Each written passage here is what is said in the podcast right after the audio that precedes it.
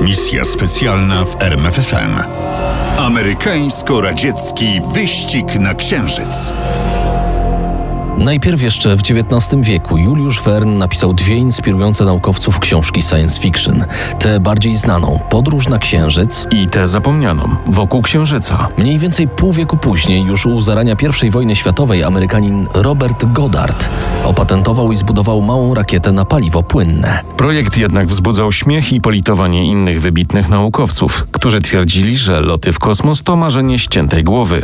I Goddard dał sobie spokój z wynalazkami. Kiedy wybuchła II wojna światowa, okazało się, że Stany Zjednoczone jako jedyne z trzech głównych mocarstw nie miały własnego programu rakietowego. Bo nawet w zacofanym gospodarczo Związku Radzieckim od 21 roku konstruowano rakiety. Siedem lat później przeprowadzono pierwsze próbne odpalenie rakiety na paliwo stałe. Ale pełnokrwisty rozwój rakiet zaczął się po zakończeniu II wojny światowej, kiedy towarzysze radzieccy i Amerykanie przejęli dorobek techniczny najbardziej zaawansowanego w tych pracach rywala, czyli III Rzeszy. Plany i egzemplarze rokującej największe nadzieje na sukces rakiety V2 trafiły do laboratoriów i na poligony w Stanach Zjednoczonych i w Związku Radzieckim. To mniej więcej wtedy świat naukowy zrozumiał, że wizje Juliusza Werna mogą wyjść poza literacką fikcję. W połowie wakacji 1955 roku James Haggerty, rzecznik prasowy prezydenta Stanów Zjednoczonych, wydał ważne oświadczenie. Pragnę Państwa poinformować, że między 1 lipca 57 a 31 grudnia 58 roku Stany Zjednoczone zamierzają wystrzelić małe satelity okrążające Ziemię. To będzie wkład USA w międzynarodowy rok geofizyczny. Lecz Międzynarodowy Rok Geofizyczny zamierzał uczcić również Związek Radziecki. Cztery dni później, podczas szóstego Kongresu Międzynarodowej Federacji Astronautycznej w Kopenhadze, radziecki fizyk Leonid Siedow stanął przed dziennikarzami i obiecał, że w najbliższej przyszłości Związek Radziecki również wystrzeli sztucznego satelitę. Siedow nie sprecyzował, kiedy dokładnie. Zanim minął sierpień, najwybitniejszy radziecki inżynier w dziedzinie rakiet i automatyki, Ukrainiec Siergiej Korolow, przekonał Radziecką Akademię Nauk do pomysłu utworzenia komisji astronautycznej. Pomysł zaakceptowała Rada Ministrów ZSRR i jej decyzją utajniono wszelkie informacje dotyczące programu kosmicznego. Utajniono nawet nazwisko Korolowa. Obywatele kraju rad znali go tylko jako głównego konstruktora. Tymczasem 20 września 1956 roku amerykańsko-niemiecki zespół Wernera von Brauna wysłał na orbitę rakietę Jupiter C. Jupiter wyniósł w kosmos atrapę satelity i na tym eksperyment się zakończył. Siergiej Korolow poczuł się zaniepokojony.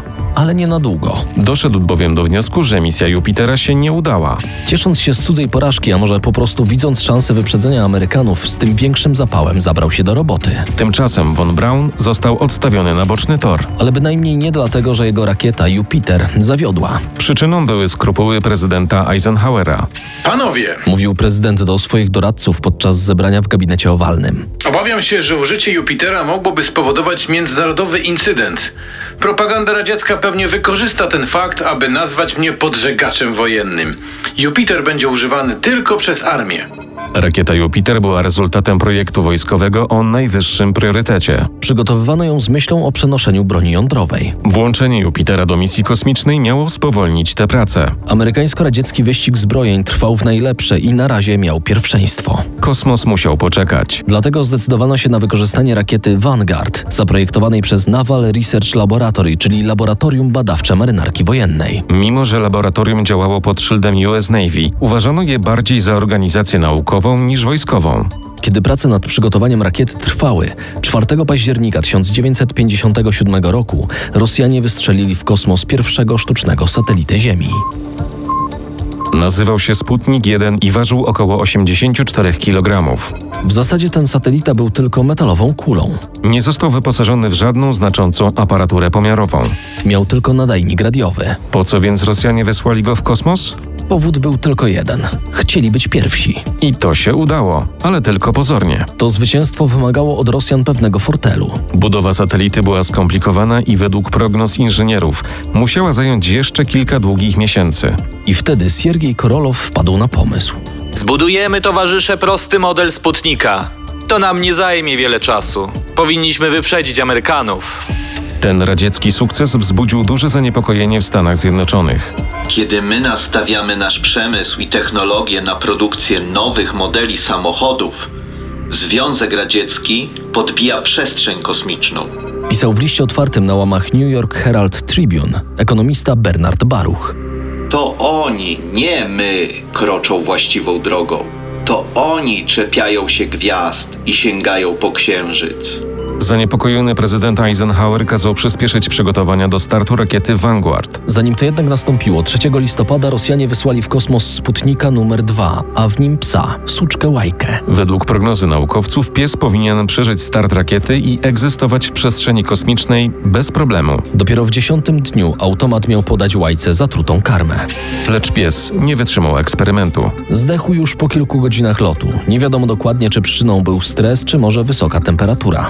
Tymczasem na 6 grudnia 1957 roku zaplanowano start rakiety Vanguard. Na przylądku Canaveral na Florydzie zebrał się tłum dziennikarzy. Fotoreporterzy przygotowali aparaty fotograficzne, kontrola lotów zaczęła odliczanie. Rakieta uniosła się zaledwie na metr, a potem straciła ciąg i opadła z powrotem na wyrzutnie. Zbiorniki paliwa pękły i eksplodowały. To była katastrofa. Gazety w Stanach Zjednoczonych nie mogły odpuścić sobie publikacji poczytnych, złośliwych tytułów, odwołujących się do nazwy Sputnik. Czytelnicy od Nowego Jorku po Los Angeles mogli więc przeczytać o niepowodzeniu rakiety Kaputnik czy Upsnik. Na forum ONZ radziecki delegat nie odmówił sobie przyjemności zaoferowania Stanom Zjednoczonym wsparcia w ramach radzieckiego programu pomocy technicznej dla zacofanych narodów. Upokorzenie sięgnęło dna. W Białym Domu panował grobowy nastrój. Oskarżano się wzajemnie o niepowodzenie i szukano winnych. Ktoś w przypływie emocji zauważył, że armia od dawna dysponuje gotową rakietą. Eisenhower siedział cicho na fotelu. Dobrze wiedział, że tym kimś był on sam. Teraz pod wpływem niepowodzenia pozwolił na wzrost dofinansowania amerykańskiego programu kosmicznego. Potem decyzję prezydenta zatwierdził kongres. Na konferencji prasowej, jednej z wielu burzliwych w tym czasie spotkań prezydenta z dziennikarzami, padło pytanie. Rosja wystrzeliła satelitę. Rosjanie twierdzą, że również sukcesem zakończyła się próba wystrzelenia międzykontynentalnej rakiety balistycznej.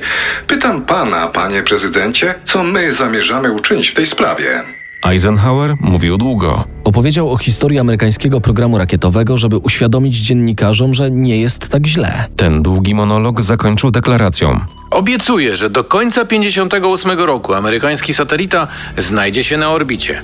Nie było wyjścia. Eisenhower musiał dać zgodę na wykorzystanie rakiety von Brauna. 1 lutego 1958 roku rakieta Juno 1 wyniosła w kosmos satelitę Explorer 1. W kwietniu prezydent zlecił kongresowi powołanie cywilnej agencji do kierowania pozamilitarnymi działaniami w kosmosie. Prace trwały do lipca i zakończyły się utworzeniem Narodowej Agencji Aeronautyki i Przestrzeni Kosmicznej National Aeronautics and Space Administration, czyli NASA. Tymczasem w marcu 58 roku Amerykanie wysłali w kosmos dwie nowe sondy. Explorer 2 nie osiągnął celu, bo zawiodła rakieta von Brauna i prezydent czuł się zawiedziony. Za to Explorer 3 szczęśliwie uwiesił się na orbicie. Pracował przez 44 dni, czyli dłużej niż zakładano przed startem. Zaś w maju 58 roku w kosmos poleciał trzeci już z kolei Sputnik. Ten był dużo większy od poprzedników, ważył ponad 1300 kg.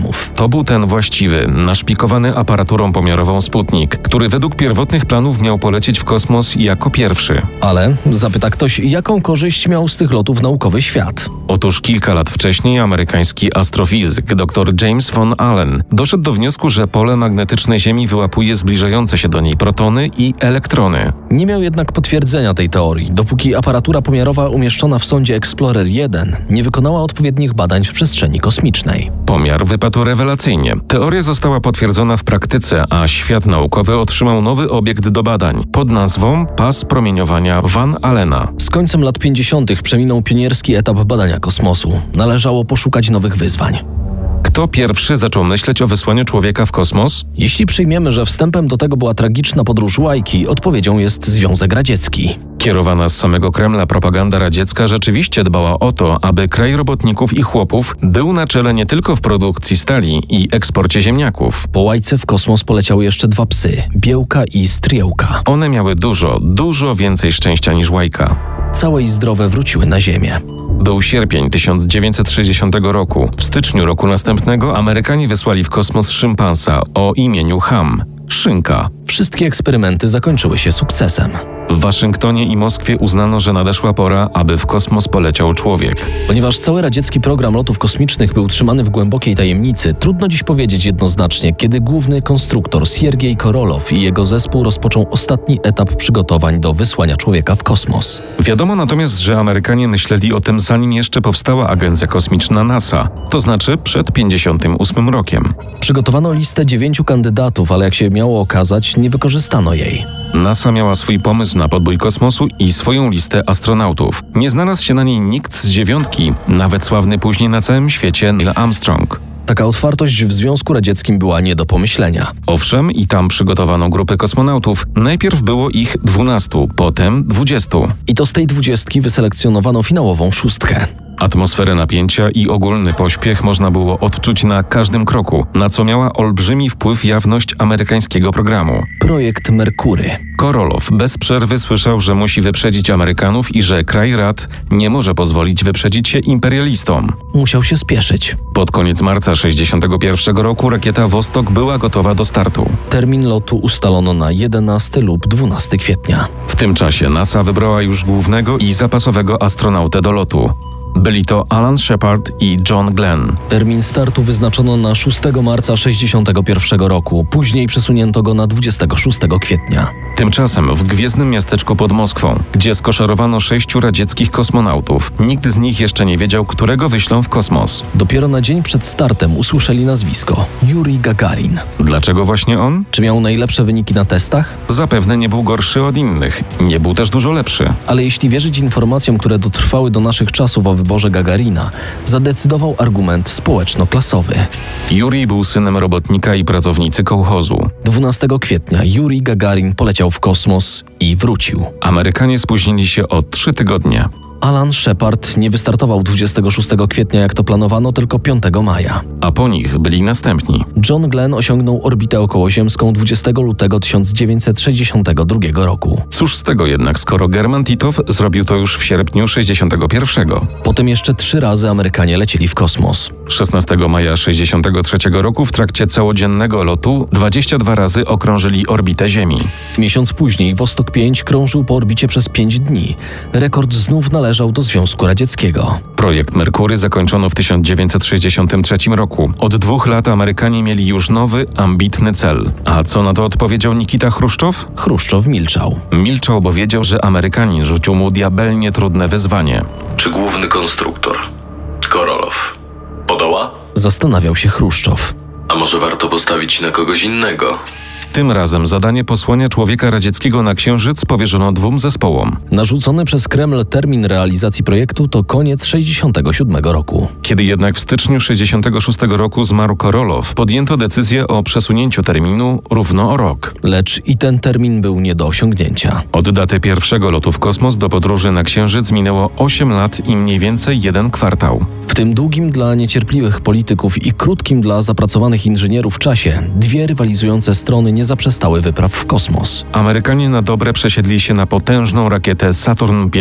Rosjanie, choć precyzyjniej powiedzieć kosmonauci radzieccy, zostawili Wostok i uczyli się obsługi Sojuza, a potem przyszedł czas na nową superrakietę o technicznym oznaczeniu N1 przez L3. Nauka niestety miała również tragiczne epizody dla obu stron. Wyścig na Księżyc wszedł w fazę sprintu. A jak wiadomo, kiedy ktoś się spieszy, popełnia błędy, często nie zdając sobie z tego sprawy. 27 stycznia 67 roku, tego samego dnia, w którym Stany Zjednoczone i Związek Radziecki podpisały traktat o przestrzeni kosmicznej, załoga Apollo 1 zginęła w pożarze rakiety podczas testu naziemnego. Komisja śledcza ustaliła szereg zaniedbań zarówno technicznych, jak i proceduralnych. Po tym wypadku zrozumiano, jak niebezpieczna może być niepozorna iskra w atmosferze czystego tlenu. Trzy miesiące później Władimir Komarow zginął podczas nieudanego lądowania rakiety Sojus 1. Ten lot prześladował pech. Najpierw zepsuł się jeden z dwóch paneli słonecznych. Potem zaczął szwankować automatyczny system kontroli lotu. Rakieta wirowała, a Komarow nie poradził sobie z ustabilizowaniem lotu za pomocą ręcznego systemu. Wiedząc o tych problemach, kontrola naziemna kazała Komarowowi wracać. Kiedy Sojus 1 był już w atmosferze, Komarow zgodnie z instrukcją otworzył spadochron podstawowy. Ale ten nie zadziałał. Próbował więc otworzyć spadochron zapasowy.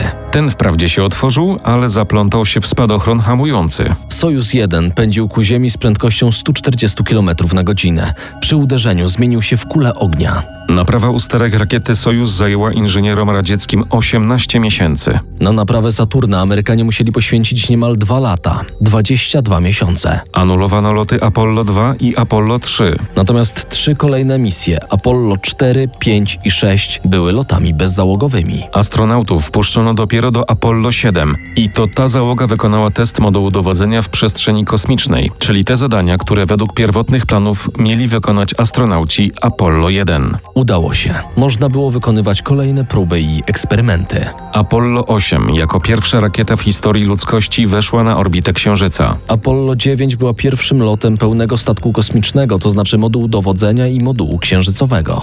Apollo 10 poleciał na orbitę Księżyca, a tam dwóch z trzech astronautów przesiadło się do modułu księżycowego, po czym zeszło na wysokość 15 km nad powierzchnię satelity. Ta próba generalna, jak ją nazwała NASA, udała się znakomicie. Zdecydowano, że następna misja Apollo 11 będzie lądować na Księżycu. Był maj 1969 roku. A co robili w tym czasie Rosjanie? Rosjanie nadal mieli kłopoty z rakietą N1L3. 21 lutego 1969 roku rakieta spłynęła podczas startu. Ponad 4 miesiące później, 3 lipca, 2300 ton paliwa rakietowego wywołało potężny wybuch. Szczątki rakiety wyrzuciło na odległość 10 kilometrów. Ten wypadek przekreślił realne szanse zwycięstwa w wyścigu na Księżyc. Na Kremlu uznano, że towarzysze konstruktorzy zawiedli. Tymczasem w Ameryce załoga Apollo 11, dowódca Neil Armstrong, pilot modułu dowodzenia Michael Collins i pilot modułu księżycowego Edwin Buzz Aldrin szykowała się do lotu na Księżyc. Wystartowali 16 lipca. Po trzech dniach Apollo 11 znalazł się w sąsiedztwie Księżyca. Armstrong i Aldrin przesiedli się do modułu księżycowego Orzeł. 20 lipca 1969 roku orzeł wylądował na Księżycu. It's one small step for man, one giant leap for mankind. Ten pierwszy krok obserwowały w telewizji na żywo co najmniej 723 miliony ludzi. Cztery dni później Apollo 11 powrócił na Ziemię. Zapowiadana przez prezydenta Kennedy'ego wyprawa na Księżyc stała się faktem, Ameryka mogła świętować wielki sukces. a Związek Radziecki Na kosmodromie Bajkonur jeszcze dwa razy próbowano wysłać superrakietę N1L3 w kosmos. ale bez powodzenia. Wyglądało na to, że po śmierci głównego konstruktora Siergieja Korolowa nikt nie potrafił zbudować solidnej rakiety. Ale to nie była pełna prawda. Owszem, odpuszczono sobie wyprawę na Księżyc, a skoncentrowano się na orbitalnych stacjach kosmicznych. W latach 1969 i 1970 kosmonauci radzieccy wykonali sześć kolejnych lotów. Dwa lata później w Moskwie i Waszyngtonie powstał projekt wspólnego wysłania w kosmos astronautów. W lipcu 75 roku dwie rakiety Sojus 19 i Apollo 17 spotkały się przy stacji orbitalnej Salut. Kosmonauta Aleksiej Leonow i astronauta Thomas Stafford podali sobie dłonie. To był symboliczny koniec wyścigu w kosmos. Misja specjalna w RMFFM. Na tropie największych tajemnic historii.